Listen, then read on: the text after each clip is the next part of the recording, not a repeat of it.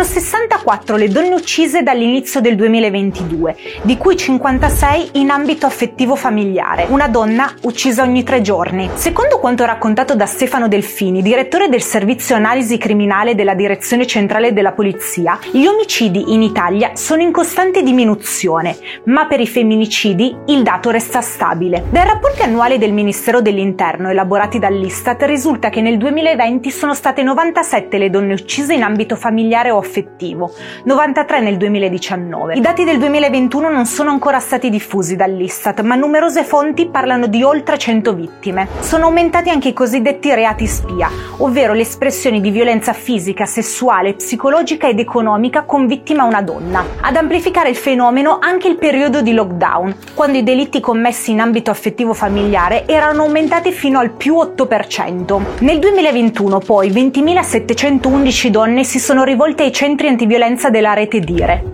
ma poco più del 25% ha deciso di denunciare. Quasi il 9% non si era mai rivolto a queste strutture prima. Numero cresciuto del 3,5% in più rispetto all'anno precedente. Ma qual è la situazione sui femminicidi in Europa e nel mondo? Il rapporto globale dell'Ufficio delle Nazioni Unite per il controllo della droga e la prevenzione del crimine, pubblicato nel 2019 con i dati relativi al 2017, fornisce una panoramica della situazione europea e globale, stimando 50.000 vittime di femminicidio nel mondo. Nel 2016 in Europa il paese con il triste primato legato agli omicidi per mano di partner e familiare era la Lituania, seguita da Ungheria, Croazia e Albania.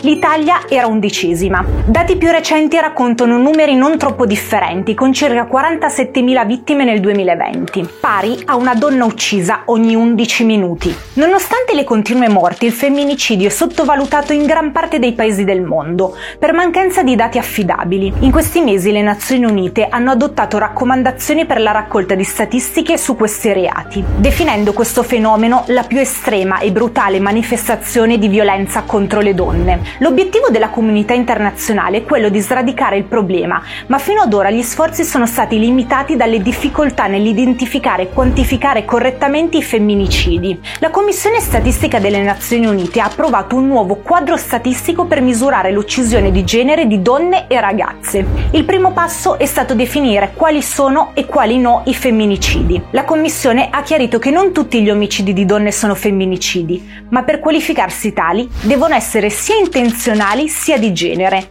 riferendosi quindi a cause profonde della società. Il secondo passo è stato quello di stabilire i criteri per rendere oggettiva l'influenza di genere sui reati, la caratteristica più difficile da valutare e misurare. I criteri selezionati sono stati raggruppati in otto motivazioni: precedenti molestie o violenze, illegale privazione della libertà personale, uso di forza e mutilazione, la vittima lavorava nell'industria del sesso, violazione sessuale contro la vittima commessa prima o dopo l'uccisione. L'uccisione è stata accompagnata dalla mutilazione del corpo della vittima. Il corpo della vittima è stato abbandonato in uno spazio pubblico. Le motivazioni dell'uccisione della donna o della ragazza sono da ricercarsi nell'odio di genere. La Commissione ha fornito precisazioni anche sul quadro statistico per il conteggio delle vittime, composto da tre blocchi principali. Donne e ragazze uccise da un partner intimo, da un membro della famiglia e uccise per mano di autori noti e sconosciuti, secondo modus operandi o contesto indicativo di motivazioni di genere. Attualmente l'Agenzia ONU per il controllo della droga e la prevenzione del crimine raccoglie dati e statistiche sulle violenze domestiche per creare confronti internazionali. Questo consente agli analisti di tracciare il fenomeno e analizzare come si sta sviluppando nel tempo e attraverso i paesi. Anche l'Eurostat sta coordinando una ricerca sulla violenza di genere nell'Unione Europea. La raccolta di dati sarà completa entro il 2023 e i risultati verranno utilizzati per aggiornare il Gender Equality Index 2024. L'eliminazione della violenza contro le donne è un impegno chiave dell'Agenda 2030 per lo sviluppo sostenibile delle Nazioni Unite.